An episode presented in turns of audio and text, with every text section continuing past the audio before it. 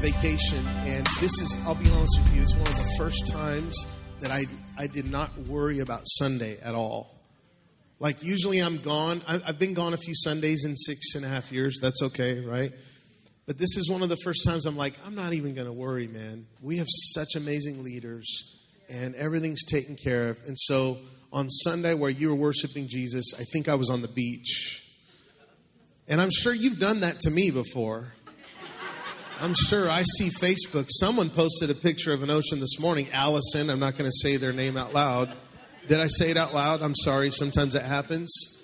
But uh, it was a blessing. And I say that because I just want to thank all of our leaders. Thank you, John. Thank you, Pastor Chris. Everybody that just did your thing. I just heard great reports and testimonies of even our care pastors and our prayer team ministering to people up front for just a long time after the service. And that just speaks the volume that you are people that love well and, and you're here because you love Jesus and you value what God's doing right here. Amen. Can we give God thanks? Come on, let's just give him praise. Thank you, Lord. Well, I'm gonna uh, I'm gonna preach, I think, or teach or something. I'm gonna do something. Uh, if you have your Bibles, open up to Matthew 18. Um, Matthew chapter 18. I'm going to read from uh, Matthew 18 in just a minute. And we're going to start at the beginning of Matthew 18. And we're going to read all the way through Matthew 24. I'm just kidding. Did you really think I was serious? Matthew 24. We're going to we're going to talk about eschatology this morning. Just kidding. So Matthew 18. Um, open your Bibles and, and, let's go for it this morning. I, I really feel I feel like I want to I want to and I'm down here and I hope those that are watching online can see me because usually we're up here and there's no lights. Eventually we're going to have some lights there so I can come down here from time. But I just kind of want to be right here. I want to see your faces a little clearer. Amen. Because you all look good in the Holy Spirit. Look at the person next to you. Say you look real good in the Spirit. But when you in the flesh, you nasty. No, I'm just playing. Don't say that. That's rude. That's so rude. But I, I, have something stirring in my heart, and I feel like maybe we'll do a series on this. And I want to talk about the church. I want to, and I'm not talking about Encounter Church Las Vegas, which I love. Encounter Church Las Vegas. It's my home church. This is where I go. Um, but uh, I want to talk about the body of Christ. I want to talk about what God is doing, what He's doing in the earth and, uh, and what he's doing right now. How many know the church is alive and well and has been around for 2,000 years? Amen. Someone just did the sign of the cross. Praise God. You did it the wrong way, though. The, they changed it in like the 15th century. It's from the right to the left, guys. Come on, Catholics. Anyways, so I want to um, I want to I want to minister to you about what God is doing right now in the earth, and I feel like I feel like it's good for us to understand this stuff because if we don't understand where we're going, uh, we also need to know where we've been. How many think church history is somewhat important? Yeah. A lot of people don't even know why they believe what they believe. You know, some people hold to things so tightly, different teachings that are not essential, and they, they've become sacred cows, but they're things that weren't even taught over 200 years ago. And some people don't even realize that, and they hold to these things so tightly. One of the most liberating things as a, a leader, um, and, and this is this is funny, but it's it's so true. On most church websites, how many know there's a portion that says "We believe"? I mean, I'm talking about? Now, if you belong to a denomination, you have to cut and paste their beliefs right up in there, and it's usually every little topic, and it's pretty concise. You know, one of the most liberating things is is to just put the apostolic creed on that portion, and that's what we got on our website. Come on, somebody. You didn't hear me. It's so freeing. Because, I mean, that's the confession of the church for 800, 1800 years. Let's, let's just hold fast to that. Let's, we believe in Jesus. We love God. We love people. Come on. We're here to serve and, and just reach people with the love of God. And I think we complicate it. And sometimes we get really stagnant and we get really, you know, we get so focused on right thinking and right belief that we, we don't even live out the things that we hold so dear to in our minds. And, and you know, as soon as we mess up, we're, we're, we literally sometimes live in fear of believing the wrong thing. Do you know that's still fear? Like, I don't want to know false doctrine. Oh, you're so afraid of false doctrine, you'll never think for yourself. Hello? I'm going to be prophetic on you this morning. I hope that's okay. Not pathetic. I said prophetic. Sometimes we're so afraid of being wrong or thinking wrong. How about we focus on Jesus and we focus on the essentials and we get the heart of God and hear the voice of God for what He's doing right now in the earth, in my life, in your life, in your church, in the body of Christ, in our city called Las Vegas. And let's run with the vision that God brands in our hearts and stop huddling around, you know, things, doctrinal differences. Like, get over yourself. Come on. Hello? Man, I might just get angry this. No, I'm just playing. I, I, you know, it just really bothers me. You know, sometimes I see things too that are like passive aggressive Facebook statuses that are, it's literally like pastors against pastors where they're rebuttaling each other's doctrines. Like, get over yourself. It doesn't even matter. And they're, they're really rebuttaling like things that don't matter, really. Like you believe in pre-trib, post-trib, mid-trib? Are you an idealist? Are you a partial preterist? Are you, you know, whatever? Who cares? Who cares? Jesus is coming back and I'm going to be here. Come on, somebody. And if I'm not going to be here, my kids will be here, my grandkids will be here. We believe in the imminent return of Jesus, the final judgment, and the final resurrection. That's what's important, not all the other stuff. Well, the Antichrist, Obama's the Antichrist. Oh, shove it. Just stop that. Come on, dude. That's just silly. That is just so silly. Like really, let's let's rise up and think for ourselves and, and let God breathe into his body that sometimes we look at and we criticize as a, a big pile of dry bones, which sometimes it is. But guess what? Let's prophesy to the dry bones and let's see the four winds come and make us a strong army. And there is a reforming, there's a reformation. And here's the thing there's a price to pay for the reformation. It's not a cost. It's not like we have to, you know, crucify our flesh and, and get revival. That's not what I'm talking about. I'm not talking about we need to fast and pray for hours. You know what the cost is? The cost is you're going to be persecuted for thinking for yourself. You're going to be persecuted for prodding the old wineskins that are sacred to the religious system, the religious Pharisee spirit of the hour. And I'm not afraid of what people think. And I'm not afraid to prod at old wineskins. You know why? Because I want new wine. And God's forming. And I, I don't, listen here, hear me, hear my heart. I don't dishonor my fathers. I respect, I have fathers that speak into my life. I'm, that's not what I'm talking about. I'm not talking about maverick stuff and maverick theology. I'm talking about let's focus on the essentials. Let's learn why we believe what we believe. Let's learn how to read our Bibles. Hello? Let's read our Bibles like Jesus did. You know, let's read our Bibles that, that we understand Jesus is the perfect revelation of God. And let's stop forming these pictures of God that look exactly like Zeus, that he, he's holding a lightning bolt and he's just ready to zap America because they've turned away from God. America doesn't have a covenant with God. Find that in the scripture. Hello? Oh, I feel like I'm just feisty this morning. I've been gone for a week. You just have to deal with it. I'm sorry. There's a reformation, there's a reformation, and you and I are alive in the greatest hour. And we need to not settle or not get complacent, even when we come together in gatherings. Come on, you got to stir the fire. When you come, there should be, a, you know, worship just, it like enhances your appetite for new wine. It just, oh, we want to drink in the Spirit. Why? Because there's a lot of people that are thirsty out there and they don't know the love of God. They don't know the heart of God. They, they still look at God like he is an ogre, a mean monster, and, and they're afraid of God. They don't fear the Lord, they're afraid of God. They don't reverence God, they're afraid of him.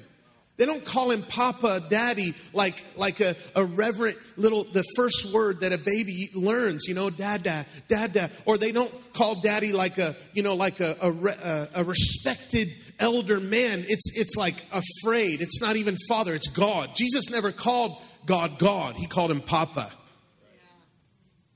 We're always praying, God, God, God. No, Papa, Abba, Father. And there's a revelation of God happening in the body of Christ right now that is, listen, there's something happening. There's a stirring right now. I'm telling you, if you grab a hold of it, you realize that there's things that we are grabbing hold of now that the church will be like, oh, yeah, we knew that. In a hundred years. But now people are being persecuted for saying things that I'm saying right now. But I'm going to say this to you world changers are not afraid to rethink theology that isn't bearing fruit nor changing the world. I'm not going to cling to some sacred cow of, of eschatology, or I'm not going to cling to some sacred cow of atonement theory. What happened when Jesus died? What happened when Jesus died is he absorbed my sin and defeated death, hell, and the grave, and he told Satan, get off of him, and it's finished. Come on, somebody. I don't need you to dice it up and, and splice it up and split hairs over it. Come on, get over yourself. It does not matter. What matters is Jesus and what he did for us. So let's tell the world the good news, not the bad news, not that old stuff. Come on, we need to get the fresh manna from heaven that God is love and God is light and he loves humanity and he's looking for people that are humble enough to say, I don't know all the answers. He's looking for people that are humble enough to say, you know what? I don't know it all, and, and I'm okay with that. I don't it's sometimes people ask me questions, I'm like, I don't know. Let's find out. Let's search the scriptures. Let's get to know the heart of God. And I'm telling you right now, I, am not anti denomination, but I am anti denominationalism. Ism is the worship of. Ism is when we exalt it above something else. And God is blessing the local churches, He's blessing people that love Him. People, you and I. And guess what? The greater the authority, the greater the servanthood. In a local assembly, if, you, if, if there's somebody that has a title or somebody that has some sort of position, their power is not to control you, it's to serve you. Their authority from heaven is to love you recklessly. It doesn't work like it is in the world. It, we don't lord like Jesus said in, in Matthew 20. He's like, listen, guys, it doesn't work like that anymore. The greatest among you is the servant of all. Jesus turned it upside down, and we have to rethink what kingdom is and rethink what the church is and where we are and where we're headed. And I'm telling you something the Reformation is happening, and there's a price to pay. The cost is this you'll be persecuted, but it's okay. The new wine is worth it and the structure of what God is doing in the body of Christ, it's worth it because we are going to see. Listen, I've had so many dreams. I'm getting prophetic on you, but I've had in the last week on vacation, I had so many vivid dreams, and uh, I probably just really got to rest. And and there was a few a few nights where I had these recurring dreams of young people just coming in. Like I, I saw college age and young people just coming into the house of God. There's an awakening that's about to hit the younger generation. And, and, I'm telling you, and guess what? We need all the people that, that are fathers and mothers in the house. We need you because when the young people come in, we need the older to teach the younger. Some people think, well, what about the older generation? That's exactly why the young people are coming in, because you're here to teach them and love them and mentor them. Come on, somebody. But there is an awakening that's happening, there's a reformation that's happening, but it's not like it used to be. It's not yesterday's revival. It's not, I'm telling you, there's a, there's a, a, a reinventing, there's a revisioning of what church really looks like. I'm going to I'm going to say this that when we started the church, it was with the most dissatisfaction, this, this thirsting of God, I just, I'm not satisfied. And, and I, I'll be honest that a lot of it was I was criticizing the lack. And I was over on the side of criticizing all the things that I didn't think were right and all the things that were wrong. And then God, and I'm praying for revival. And God's like, if you just love people, you're going to see revival. You know, you know, appointments turn into divine appointments if you just love people. Just let love flow out of your life. And so I'm criticizing the lack. And then God is taking me through this transition of becoming the more. Like, what does it look like? What is real fellowship? What is the church supposed to look like? What does church government look like? What is a pastor? What is apostle, prophet, evangelist, pastor, teacher? What does church leadership look like?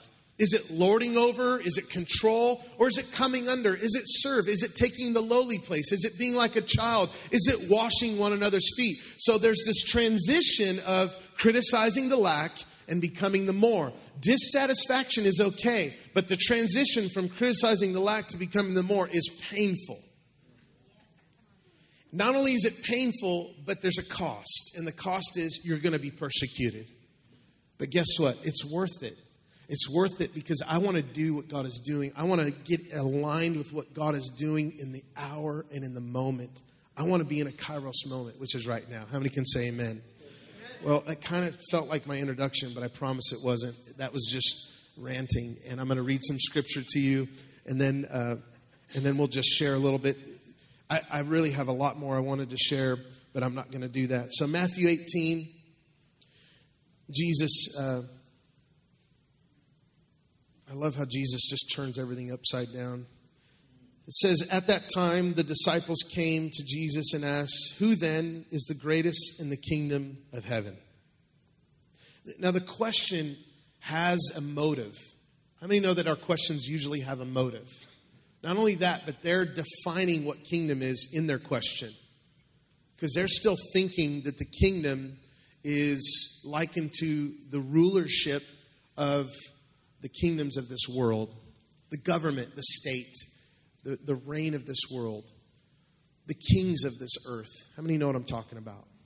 And so they're thinking, like, in this question, there's a motive. They want to know, but at the same time, they're not ready for the answer because they still don't know what kingdom looks like. Sometimes we ask God for things and we search the scripture, but because our definitions are off, if we if we continue to search the scriptures, we can actually get pointed away from Jesus because our definition's off. How many know what I'm talking about?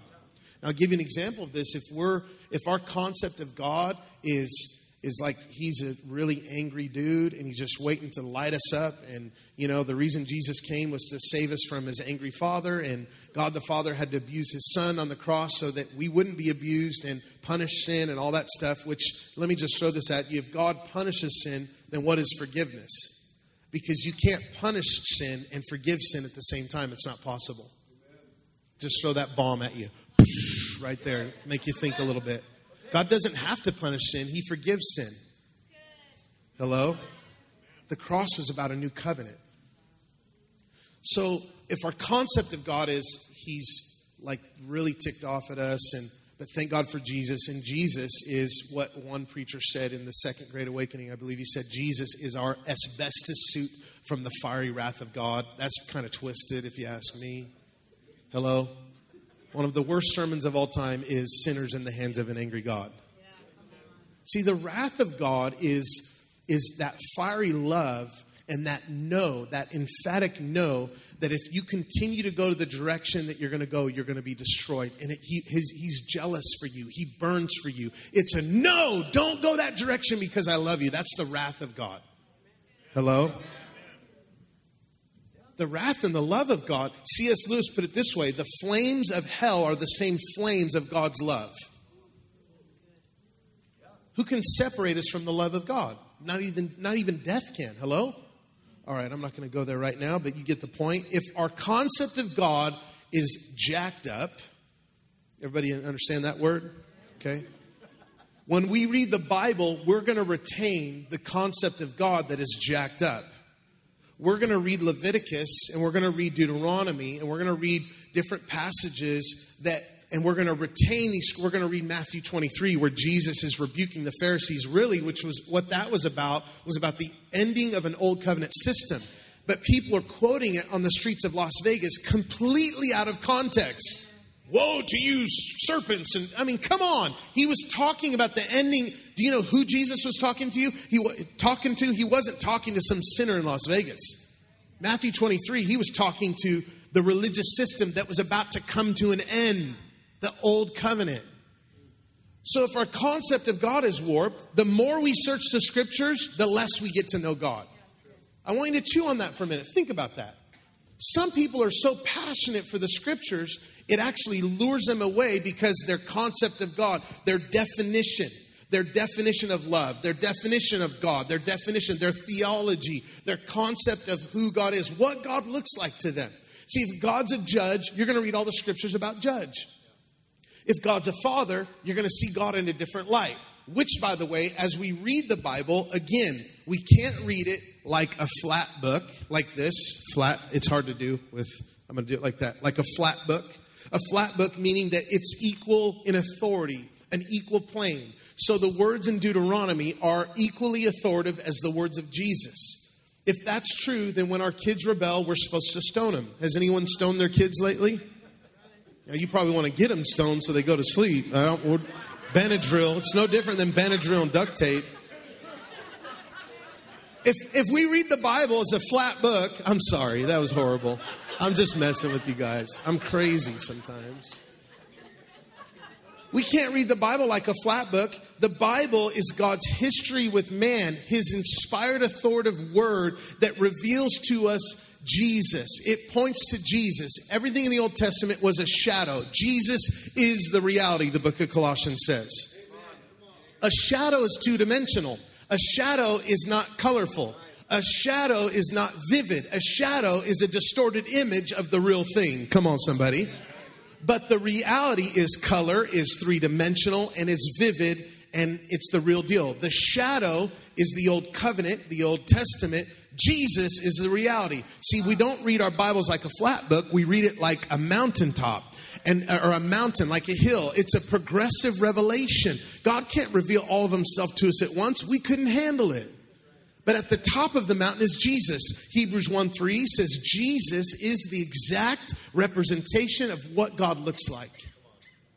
Colossians 1:15 says the same thing. It basically says that Jesus is the image of God.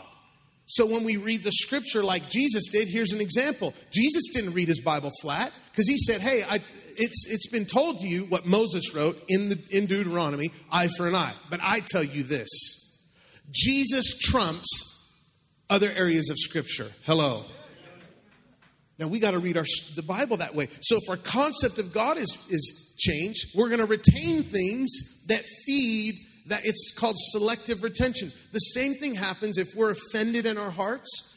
You could be around somebody and they could give you 10,000 words of encouragement and give you one gentle admonishment. All you hear is the admonishment. How many know what I'm talking about? Like, Gus, your shirt is really nice. And Gus is offended. What's wrong with my pants, bro? Thanks a lot, Pastor. It's called selective retention, right? You know, we retain certain things. We do the same thing with our theology and the search. Jesus said this. Let me just summarize it for you in, in Matthew or in uh, John 5, verse 39. He's looking at the Pharisees. He said, You search the scriptures diligently, thinking in them you find eternal life. But he said, You don't realize they're testifying of me. They're pointing to Jesus. If our scripture study doesn't lead us to Jesus, it's going to lead us somewhere else. I want to be led to Jesus. I want the Spirit of the living Christ to be illuminated as I search the scriptures with love and reverence and respect that it, they're inspired and authoritative, but I don't read it from a flat, plain perspective. Are you hearing me this morning? So that was one verse. Let's keep reading. The greatest in the kingdom of heaven. I said all that to say this.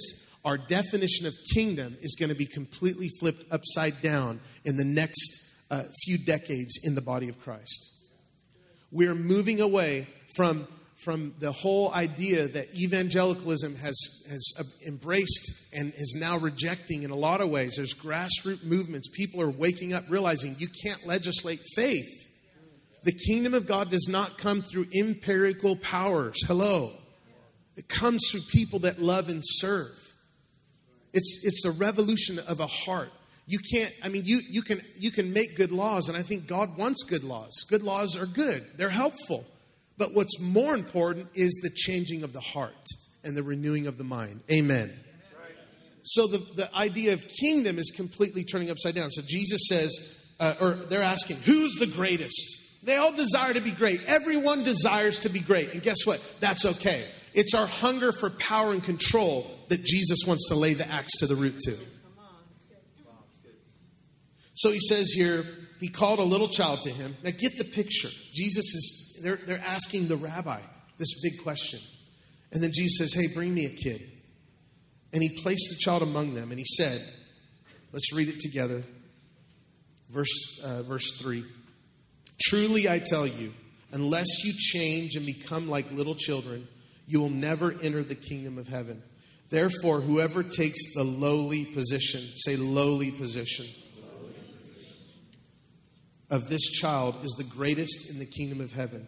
And whoever welcomes one such child in my name welcomes me. I want to talk to you about that as we close the lowly position.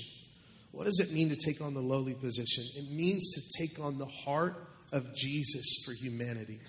It means to take on the place of, now, I, am not going to read it to you now, but in John chapter 13, it's so profound that Jesus is with his disciples and they're all together. And it's an intimate dinner. And you know, how many know at intimate dinners, people kind of let their hair down, right? You know what I'm talking about. Like they see who you really are. And, uh, and, and sometimes they're a little shocked. If you have dinner with me, you'll be a little shocked. I'm kind of crazy. I pray for me. It'll get you to pray for me more. Mm-hmm. Come on, somebody. Defenses come down. There's also moments of an intimate dinner where you know you're and, and they're breaking bread together, and, and this is the Passover, and, and this is in John chapter 13. I'm not going to read it right now, but there, there's this powerful picture of God incarnate. I mean, I want you to think about this. God in flesh is standing with his disciples that he chose. They're regular dudes. They're not this upper, you know, class of rabbis. They're fishermen, they're tax collectors. They're all the people that no one else wanted to choose. All the other rabbis would not choose these people. It just it's a picture of the heart of Jesus that he wants to add significance to your life. He wants you to know how significant you are. So they're they're in this room, they're eating, and then Jesus takes off his outer garment. It's, it's a symbol of transparency. And he has a towel on and he gets down low and he's about to wash their feet. And of course, Peter, he's so pretentious and presumptuous, right? He's pretentious. Presumptuous. I just made a word up. He's both of those things. He's like, No, I need to wash your feet, Lord. Jesus is like, Just stop. You know, if I don't wash your feet, you won't, you won't be clean. And he's like, Then wash everything. Praise God. You know, it's just so. But think about this. There's something about the heart of God revealed to his intimate 12 that he didn't reveal to everyone else. And he said, I'm going to wash your feet. God incarnate got so low, a foot washer was the lowest place of a slave. They didn't have kicks like we do today, y'all. Hello? They wore open toes and they're in the desert. Their feet were nasty. And their toes probably had all kinds of fungus. I'm serious. Now, think about this for a minute. A foot washer was the lowliest place of a servant. And Jesus took that on and said, This is what I want you guys to do for one another. Take the lowly position, as it says in Matthew 18. Become like little children. That's the kingdom. That's the kingdom. What is he saying? He, I, I believe he's saying this it's not empire, it's not corporation, it's family. Now, I want to do a whole series on church government and what leadership looks like in the church. Apostle, prophet, evangelist, pastor, teacher, and the gifts of Jesus in Ephesians 4. I want to talk about all this stuff because sometimes we still have this, this upside down value system. And when we realize, I want to read you something in closing here. When we realize what God wants us to do, oh, my, my honey texts me. Thank you for praying for me. Love you. With a little, a little heart kiss what is that called? Little? Yeah, but what is it called? Whatever. Anyways, not emoji. That's not the word I was looking for. My wife is so awesome.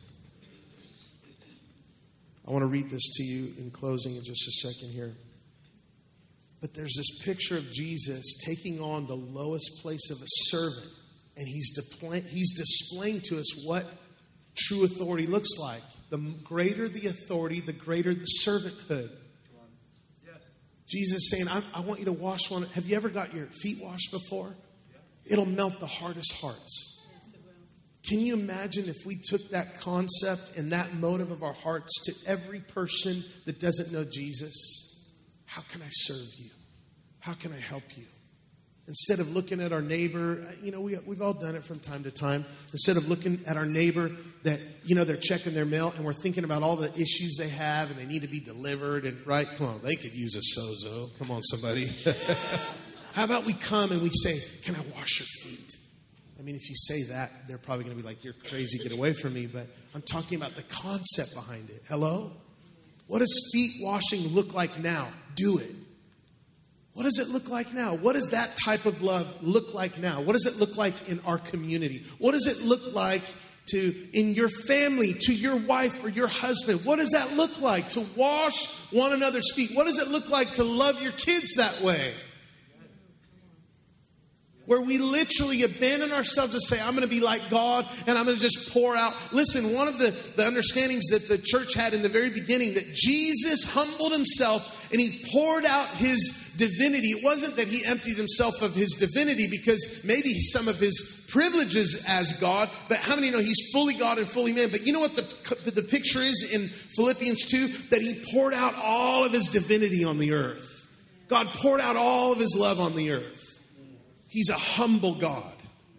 He's a humble God. The omnipotent God of all creation is humble enough to take the lowliest position in the first century and say, I'm going to wash your feet. And I'm, I do not care if you have fungus. I don't care what it looks like. I'm going to do it because I want you to understand what kingdom looks like. I want you to know that the greatest among you is the servant of all. Hello. I want you to know that you, you're called to take on the lowly position.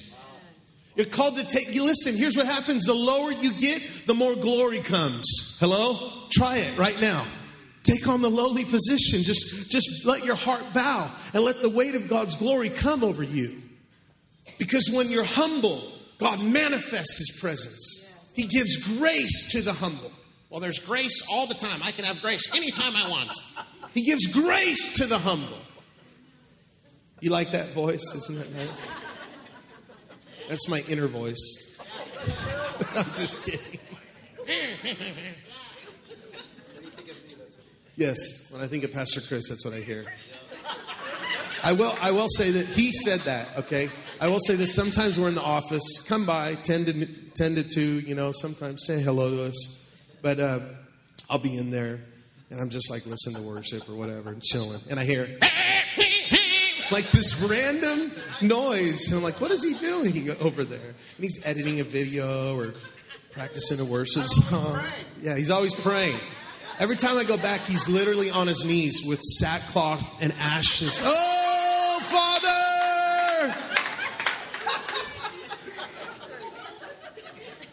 Okay, where was I? God wants us to take the lowly position because that's who he is. He's a humble God. He's a humble God. And He gives grace to the humble. You know, some of the most profound moments of my wife and I, our marriage getting stronger and stronger, was when I just took the lowly position. Happy wife, happy life. Come on, somebody. When I said sorry, when I didn't feel like saying sorry, I didn't think I need to say sorry. You know what we need to learn to do? Is forgive people when they don't forgive us. Just think about that for a minute. I forgive you even if you haven't forgiven me. I forgive you. Forgiveness and love just flows from my heart because I want to love like He loves. I want to read this to you right here. When we take on the lowly position, when we come under, when we choose to come under, the weight of God's glory comes over us. You see, when we love, we're releasing. Do you know what the glory of God is? When Moses, I want you to think about something right here. When Moses said, Show me your glory, and God says, I can't show you my glory because no one can see my face and live. I don't think it was just this concept that, well, God is just so holy that Moses would have, it would have just melted his face off and killed him. You know what I think it was? Moses couldn't handle the revelation of the love of God in that moment. All the people would have probably killed him. Think about that. Now, I don't know that for sure. But maybe because the glory of God, the kabod, the riches and honor of God is a revelation of his love. Say this with me. Say, the glory of God is a revelation of his love. Jesus shows up in all of the glory of the Father, full of grace and truth. He's, he's, he's the light of the Father, He's the light of the world. He is God incarnate, the glory of God. And what does He show us? Love and forgiveness. The glory of God is a revelation of love. So when you love, listen, when you love people, you're releasing the glory of God over their life. Do you know what that does? It's like you're releasing an invisible, like just weighty presence of gold from heaven. What does it do? It, it gives them uh, a revelation of how valuable they actually are. Come on, somebody. When you love people, you just love them and you take the lowly place. I want to read this to you in closing. Ready? When we choose to honor and serve, we shine the light of Christ on someone else. And if they receive it, it helps them see how valuable they are.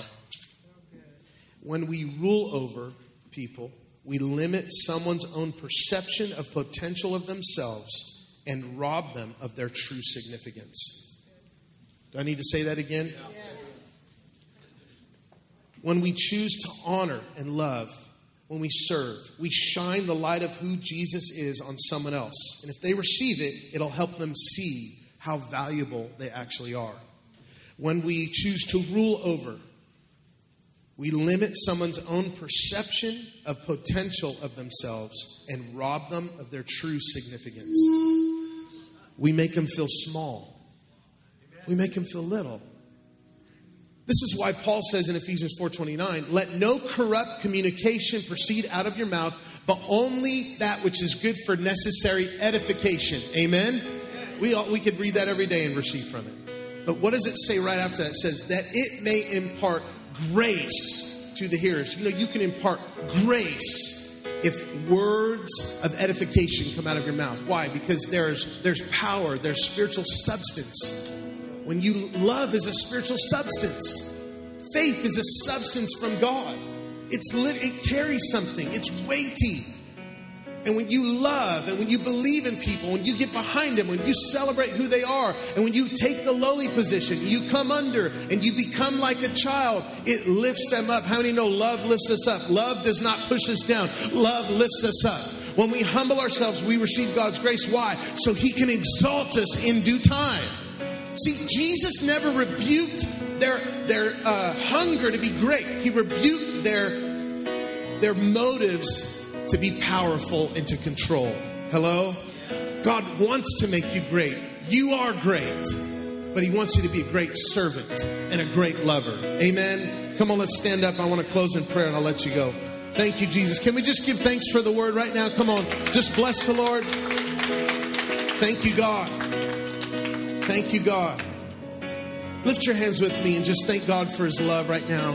Lord, I bless every person right now. And I thank you for their heart to love and to serve.